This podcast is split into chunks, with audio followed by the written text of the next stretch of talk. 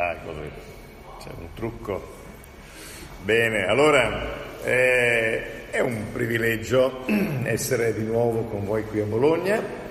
Ah, anche un privilegio, forse una delle ultime volte, scusate, una delle ultime volte qua in questa sala. Uh, chiedo scusa del mio arrivo in ritardo, purtroppo c'era un incidente in autostrada, sono uscito per fare strada normale, chiaramente allungando di parecchio il tempo di percorso, ma eh, eccoci qua stamattina. Ed è bello pensare che in questo preciso istante a Reggio Emilia eh, Giampaolo sta facendo altrettanto, spiegando un altro testo biblico con la nostra comunità che manda i loro eh, saluti fraterni in questo momento. Con questo torniamo al nostro testo che abbiamo appena letto insieme. Eh, ci saranno alcuni testi che compariranno qui dietro di me, però fondamentalmente seguirete bene con una Bibbia aperta davanti per seguire in questo salmo quello che il salmista dice.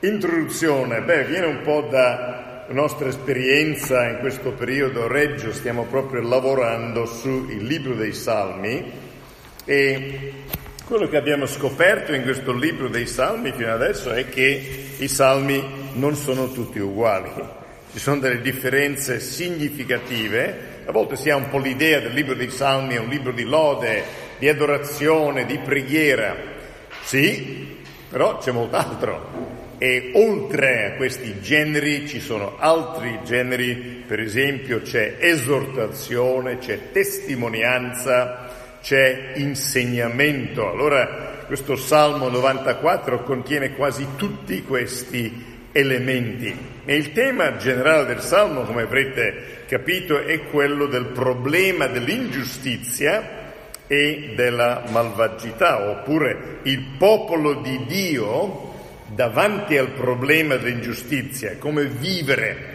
come andare avanti in questo contesto. E mi chiedo semplicemente se le nostre preghiere sono come l'inizio di questo salmo. L'ultima volta che avete sentito una preghiera del tipo Dio delle vendette, non so, io non ne sento molte. Eppure è una preghiera nei salmi, i salmi sono per noi anche un libro di preghiera, perciò dobbiamo un attimo ascoltare, cercare di capire perché questo nostro fratello di tanti anni fa ha usato un linguaggio tale. Eh, c'è da dire questo, sì, se guardate qualche altra traduzione forse noterete che beh, c'è una che mette vendicatore al posto di delle vendette, che non cambia granché, ma per esempio la versione CEI dice Dio che fai giustizia probabilmente questo è il senso appunto quando parliamo di questo aspetto del Signore stiamo parlando del fatto che Dio fa giustizia, fa sì che la giustizia abbia una concreta attuazione. La giustizia teorica non serve granché, la giustizia bisogna che diventi realtà in mezzo a noi. E allora il salmista giustamente fa questo appello al Signore perché intervenga in giudizio, perché è una prerogativa sua, e l'altro elemento all'inizio del Salmo è fai presto, c'è un elemento appunto di, non di panico, ma di urgenza da parte del salmista che lo faccia presto perché è ora. E allora c'è questo fino a quando? Fino a quando fa pensare a un'attesa, ma a un'attesa difficile. A volte noi diciamo non ne posso più, non ce la faccio più. E questo è un po' il sentimento qui del salmista. Ora è un sentimento forte, è un linguaggio forte forse ci urta un pochino, come dicevo prima, è difficile che noi usiamo questo linguaggio nelle nostre preghiere. Allora c'è da riflettere come mai un linguaggio del genere, cosa ci insegna in questo salmo. Certamente ci parla questo salmo del problema dell'ingiustizia e della malvagità. Certamente non sarà uh, difficile che noi abbiamo esclamato in qualche momento, non è giusto. Tante persone gridano non è giusto in tanti momenti della vita, è una frase molto ricorrente, molto spesso esprime una percezione soggettiva della realtà, cioè io in questo momento ho una percezione di ingiustizia, soprattutto quando sono io a subire una qualche ingiustizia, lo sento sulla mia pelle e allora grido qualcosa del genere. A volte appunto è un grido un po' egoistico perché riguarda me, riguarda la mia situazione, eh, però poi quando altri subiscono delle ingiustizie, forse non siamo poi così pronti a gridare anche per loro, ma la giustizia è una questione che deve preoccuparci anche perché noi viviamo in un universo morale, un universo creato dal Dio giusto e lui ha inserito la giustizia nelle sue opere. Perciò non viviamo in un universo caotico, senza leggi, un universo in cui ognuno può fare quello che, che gli pare, il Signore ha anche messo nel nostro cuore come creature sue il senso della giustizia. Ecco perché quando le persone gridano non è giusto, può darsi che sia un grido un po' egoistico, però è anche una testimonianza a quello che il Signore ha messo nel cuore di ciascuno di noi, è una testimonianza della sua legge. Abbiamo il senso dentro noi che ci sono delle cose giuste e ci sono delle cose sbagliate e che non è tutto uguale. E c'è una certa differenza e che bisogna che facciamo le cose giuste e non quelle sbagliate. Cioè c'è qualcosa dentro noi che grida questo, anche se poi noi siamo piuttosto inadempienti quando pensiamo di fare le cose giuste. Allora noi guardandoci poi intorno non è difficile pensare al problema di una giustizia dilagante, segni di ingiustizia da ogni parte, ad ogni livello. Forse pensiamo a questioni giuridiche, di processi nei tribunali o questioni nazionali, leggi che possono essere considerate giuste o ingiuste, ma l'ingiustizia è anche qualcosa che emerge nelle relazioni interpersonali, in famiglia, è qualcosa che emerge sul lavoro, quando una persona viene preferita rispetto a un'altra per chissà quale motivo, c'è una certa ingiustizia.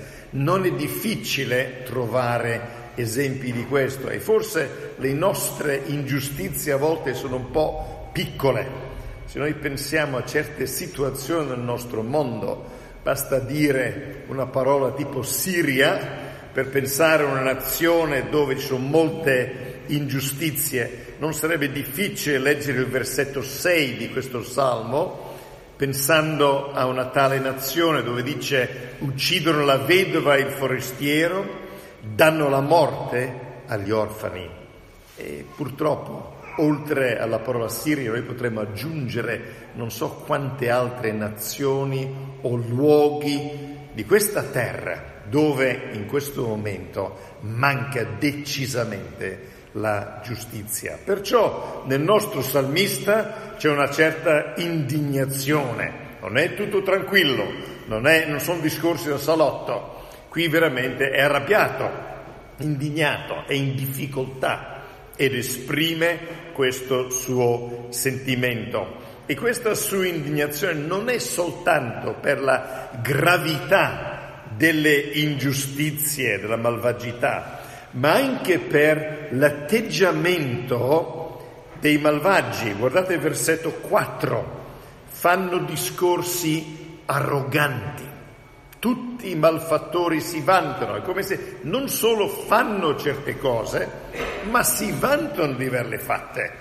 E allora questo qui urta notevolmente il nostro salmista, questo atteggiamento di vanto, di prepotenza, di impunità. Infatti, guardate versetto 7, dicono, cosa dicono? Dicono, il Signore non vede, il Dio di Giacobbe non se ne preoccupa. Come dire, io faccio quel che mi pare o faccio quello che posso, tanto nessuno se ne occupa, non interessa, non c'è un Dio nel cielo che osserva e che pensa di fare qualcosa, c'è questo senso di totale impunità. Dio non c'entra, è assente, lascia fare. E forse non, non ci rendiamo conto di quanto sia grave una tale situazione. Per fare un esempio, no? eh, tutti i giochi uh, hanno delle regole e sapete che qualche volta quando si gioca con qualcuno a carte o qualche altra cosa c'è qualcuno che è pronto a barare, che non segue le regole, che legge le carte di altri, sapete queste cose, no? Allora, certamente è grave questo, no? Quando non si rispettano le regole del gioco. Però immaginiamo se stiamo giocando e uno dei giocatori dovesse dire, ma non ci sono delle regole, le regole le decido io, strada facendo.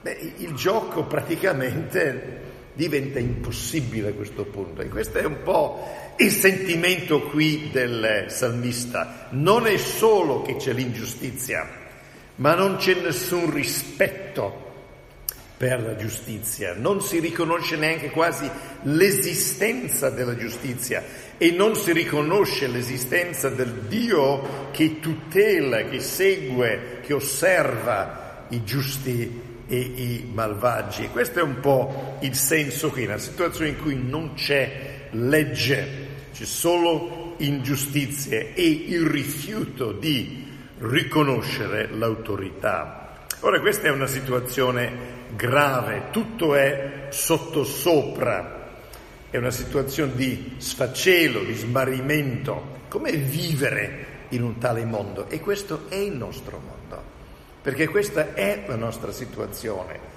Molto spesso non solo le leggi non sono osservate o rispettate, ma non c'è legge praticamente. La legge è una finzione, Mm, sì, qualcuno, oppure c'è qualcuno che dice la legge sono io, in fin dei conti, decido io quello che è giusto o che è sbagliato. E perciò se noi non sentiamo l'indignazione del salmista, se non, non condividiamo i suoi sentimenti, c'è qualcosa che non funziona.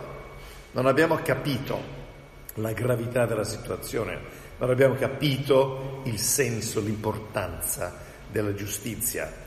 Ora, per tutti gli altri problemi, diciamo, che noi dobbiamo affrontare, tutte le questioni da dibattere come credenti, noi abbiamo bisogno di una cornice, di un quadro di riferimento. Penso che comprendete questa concezione di cornice, no? un quadro, un dipinto, sto guardando alcuni che sono qui intorno a noi, hanno delle cornici e queste cornici danno qualcosa al quadro almeno inquadrano il quadro, no?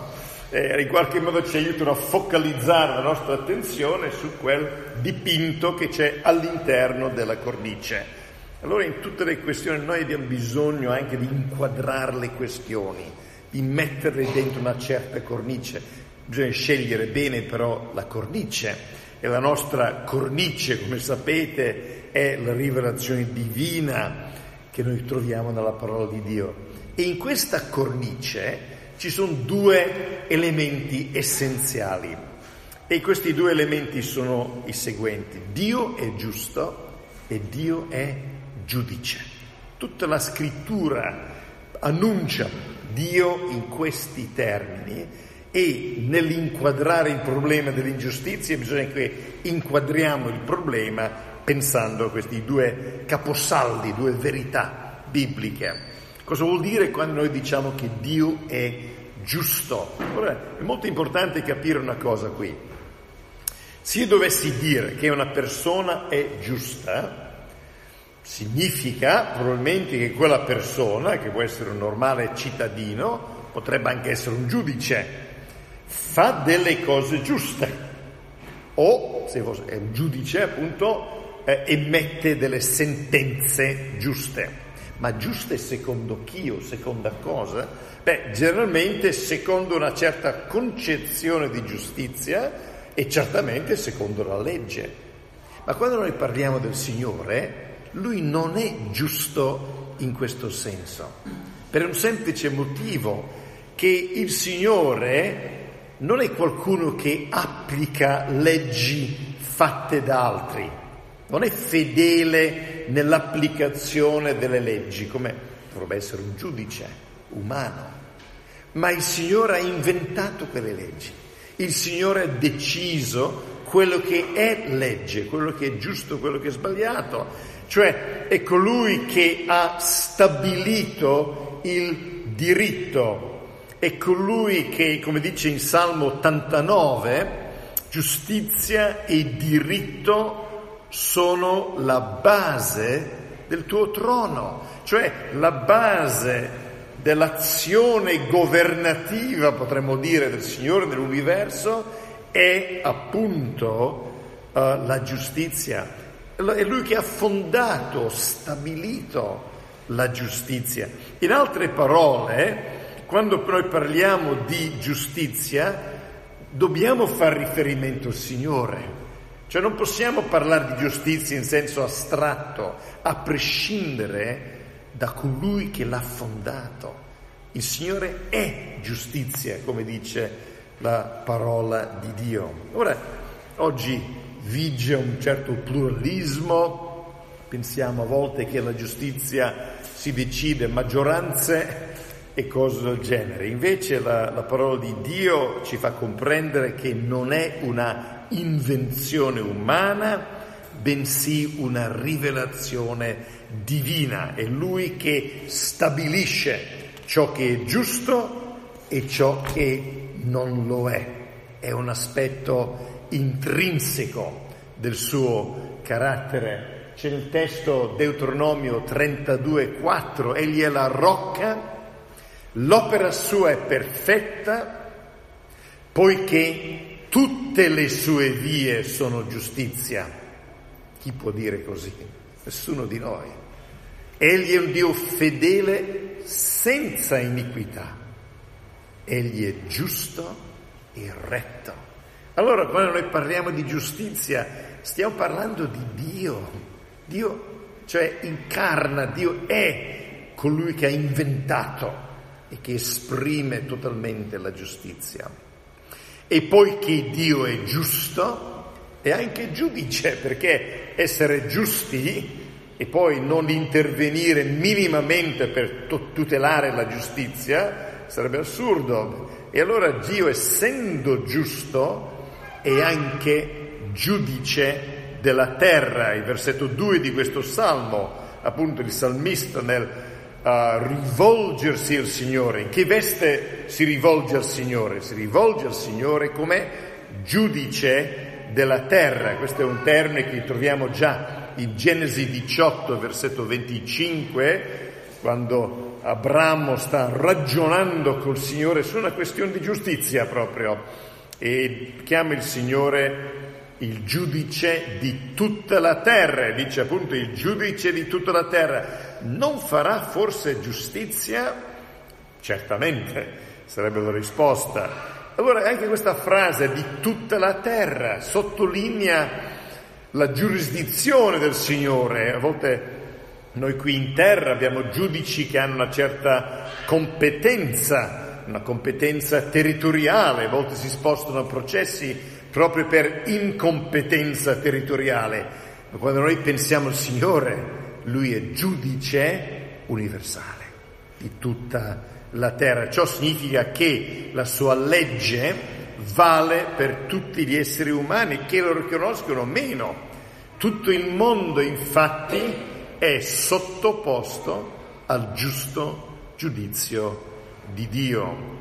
Ora questo significa anche che siccome Dio è giudice non chiude un occhio davanti al male, la disubbidienza alla sua legge. Nel testo di Esodo 34, versetto 7, è molto interessante, no? è quel testo in cui il Signore si rivela a Mosè, rivela il suo carattere, quello che è, e dice il Signore, il Signore, il Dio misericordioso e pietoso, lento all'ira, ricco in bontà e fedeltà, che conserva la sua bontà fino alla medesima generazione, che perdona l'iniquità, la trasgressione e il peccato, ma, e c'è un ma molto importante qui, ma non terrà il colpevole per innocente. Cioè, vedete che tutto questa bontà di Dio, questo perdono, misericordia, tutte cose molto importanti, ma aggiunge la fine, cioè non, non sarà infedele, diciamo, nell'esercizio della sua funzione di giudice di tutta la terra, non terrà il colpevole per innocente. Se è colpevole, è colpevole e deve essere riconosciuto come tale. Questa è la giustizia di Dio. Inoltre, come sapete, la Bibbia parla molto dell'ira di Dio, che non è una specie di sfogo incontrollato come la nostra ira, purtroppo. Uh, l'ira di Dio è semplicemente la sua opposizione totale ed implacabile contro ogni forma di male e di ingiustizia. E noi non riusciamo neanche a capire questo perché purtroppo a causa del peccato, a causa di quello che il peccato ha rovinato in noi, anche la nostra percezione del male non è attendibile. E noi facciamo fatica a capire questa opposizione totale ed implacabile del Signore verso tutto ciò che è male. Allora, quando il salmista si appella, no? si rivolge al Signore chiamandolo Dio delle vendette, non sta facendo altro che citare un brano in Deuteronomio 32, poco dopo il brano che abbiamo citato poco fa, dove il Signore dice a me la vendetta e la retribuzione, cioè Dio ha questa prerogativa. Lui è ris- responsabile per il rispetto per la tutela della giustizia in questo mondo. Ora, ci sono delle implicazioni etiche già a questo punto, quando pensiamo al fatto di Dio giusto e Dio giudice. Certamente c'è il fatto che noi crediamo che Dio giudicherà il mondo con giustizia un giorno e questo ha delle grosse implicazioni per noi perché c'è uno stretto legame tra credere nel Dio delle vendette e il rifiuto nostro di fare vendetta. Cosa vuol dire questo? Purtroppo molte persone oggi non credono nel Dio delle vendette. Come sappiamo questo? Perché fanno delle vendette. Cioè se non credi che Dio interverrà per ristabilire la giustizia, per giudicare il male, per ristabilire la sua legge in questo mondo, allora sarai molto tentato a farlo con le tue mani, a intervenire, fare qualcosa. Mi viene in mente una, un film di parecchi anni fa, che in italiano almeno si intitola Il giustiziere della notte, è un film degli anni 70 eh, con Charles Bronson, ricordo, e questo Charles Bronson era nei panni di, mi sembra un ex poliziotto, cosa faceva? Di notte andava in giro ammazzando tutte quelle persone sfuggite alla polizia, tutte quelle persone che la polizia non riusciva ad incastrare, che erano a piede libero così, e lui di notte, con enorme tranquillità, ricordo, andava in giro a fare questo lavoro. Lui era il giustiziere della notte faceva giustizia a modo suo, perché ragionava che eh, solo così era possibile risolvere certe questioni. E c'è, direi che se pensate al cinema soprattutto americano, noterete che questo genere è ancora abbastanza diffuso e forte, perché sotto sotto c'è questa idea, qualcuno deve darsi da fare, qualcuno deve deve sporcarsi le mani, qualcuno deve fare giustizia, visto che altrimenti è impossibile. Ora, come credenti dovremmo avere un'altra prospettiva, è la prospettiva del giudizio universale, è la prospettiva di un giorno in cui Dio giudicherà il mondo con giustizia e questo fatto ci allontanerà dal fare giustizia. Infatti, come penso sapete, l'Apostolo Paolo in Romani 12, uh, eh, citando proprio Deuteronomio 32, dice così, non fate le vostre vendette, miei cari, ma cedete il posto all'ira di Dio, poiché sta scritto, a me la vendetta, io darò la retribuzione, dice il Signore. Ora, mettere questo in pratica non è facile in una società come la nostra, in cui chi si fa rispettare sa anche pagare gli altri della stessa moneta o far sentire agli altri quello che hanno fatto sentire. Cioè, sapete che c'è tutto un linguaggio della vendetta che è parte della nostra cultura, fa parte di quel sistema di valori che ci è stato appunto trasmesso fin da piccoli. Ma cristianamente siamo chiamati a nuotare in un'altra direzione che decisamente nuotare contro corrente, ma fiducioso è il fatto che prima o poi giustizia sarà fatta. Come dicevo all'inizio del Salmo, notiamo nel salmista questa tensione questa attesa molto difficile. Versetto 3, fino a quando? Quando una persona dice fino a quando? Un po' come i bambini, no? Non siamo ancora arrivati, ancora, ancora tanto tempo in macchina per arrivare a destinazione, fino a quando, no? C'è quella attesa, c'è quella, eh, non so, difficoltà appunto ad aspettare. Anche noi tante volte siamo come bambini in questo senso. È un'attesa tutt'altro che facile, in un certo senso quasi noi diciamo non ce la faccio più con questa attesa. Come fare, come attendere, come resistere in questa attesa? Come reagiamo? Eh, certamente non possiamo rimanere indifferenti. Mi sembra che questo salmo ci suggerisce delle strategie in un certo senso, o un atteggiamento possibile nell'attesa dell'intervento di Dio. In primo luogo ci sarebbe da crescere nella conoscenza del solo vero Dio. Ora, perché dico questo? Forse non è del tutto ovvio nel Salmo, perché il primo passo in questo è quello di rifiutare le false notizie su Dio. Adesso si parla, non si parla più di false notizie, si dice fake news, eh, bisogna dire in inglese, no, no, non si capisce niente. allora, false notizie, notizie tendenziose, se vogliamo usare un altro termine eh, appropriato. Allora, ma è una realtà, ci sono le campagne di disinformazione, no? E noi sappiamo che in questo mondo ci sono delle campagne di disinformazione uh, architettate dal nemico delle anime nostre, cioè proprio per portarci nella direzione sbagliata. Cosa dicono i nostri? Versetto 7, abbiamo già visto, il Signore non vede, il Dio di Giacobbe non se ne preoccupa, cioè praticamente per non avere problemi con Dio e con la sua legge, cosa fanno questi malvagi?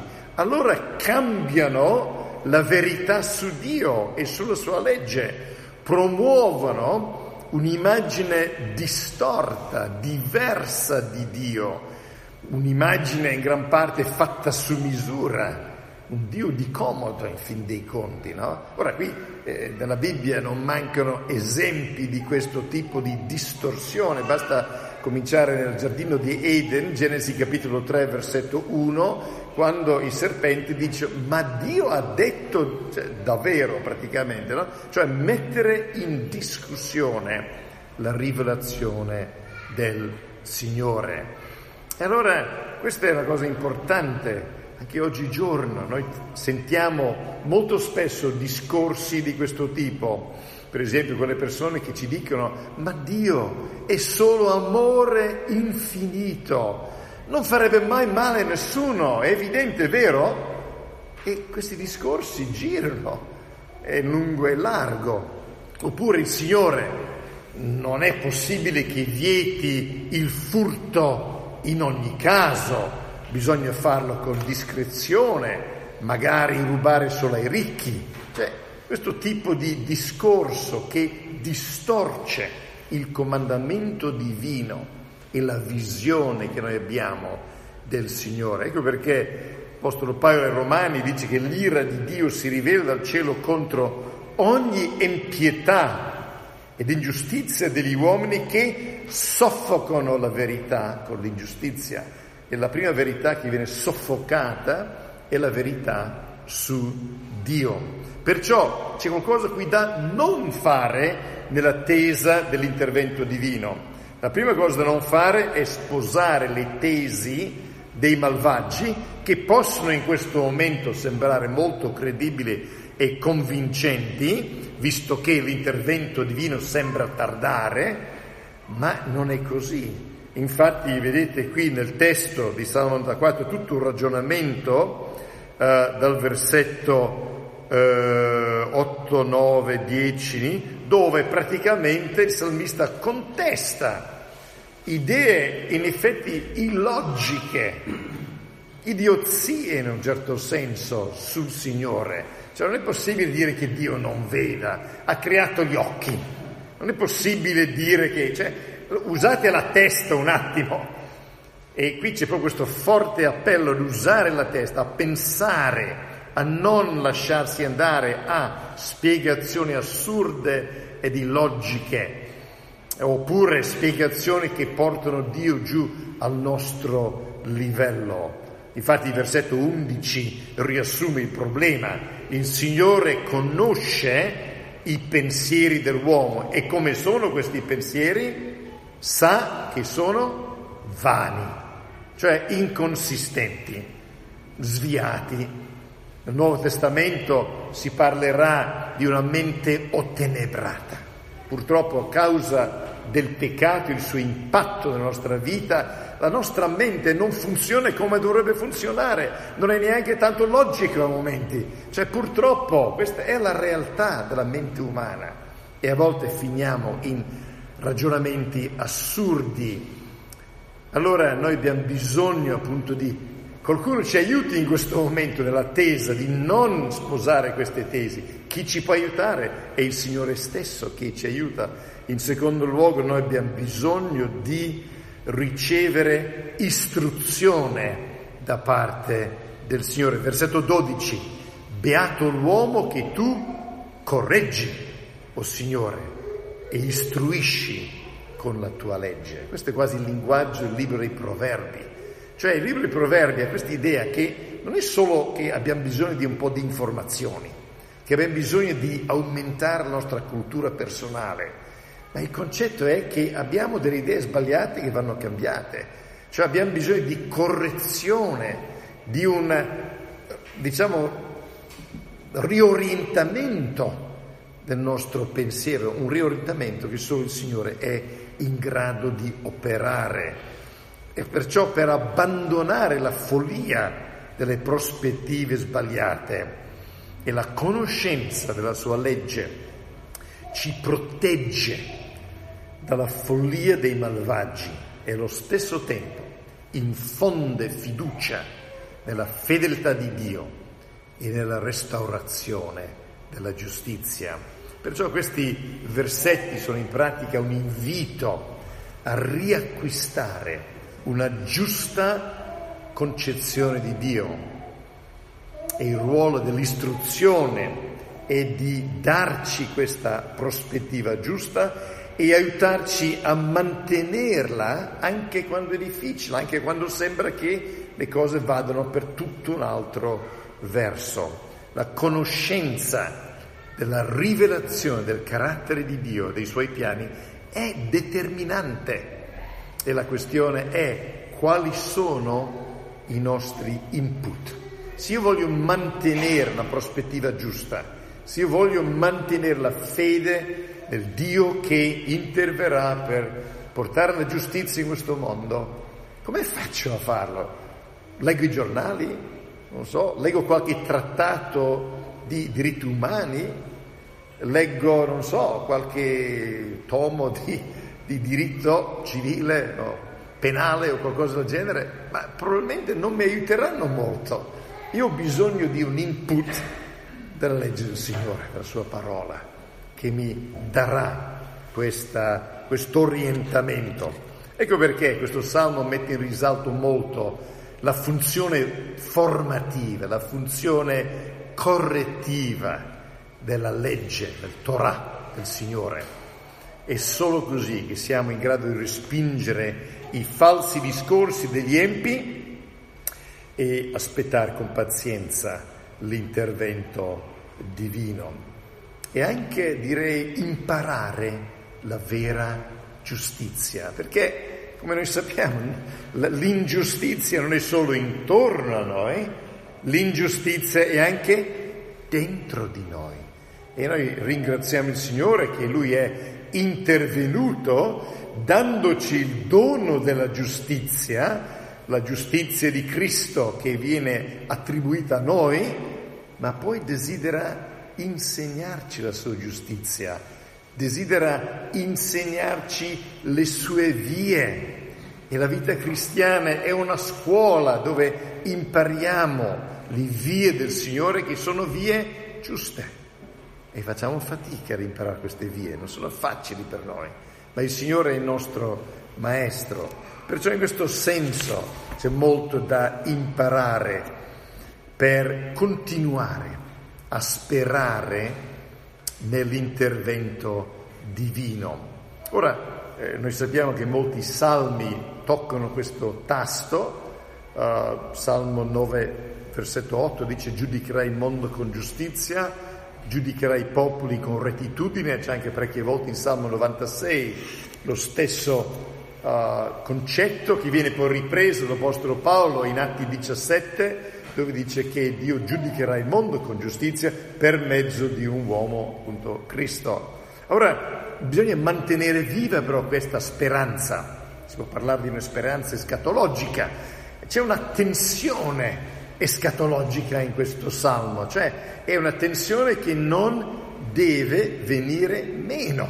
Se viene meno questa tensione, allora ci abituiamo all'ingiustizia, tutto va bene, non c'è niente da fare, oppure l'alternativa, come abbiamo già visto, è quello di fare giustizia con le proprie mani e probabilmente fare dei pasticci, come noi siamo molto capaci di fare.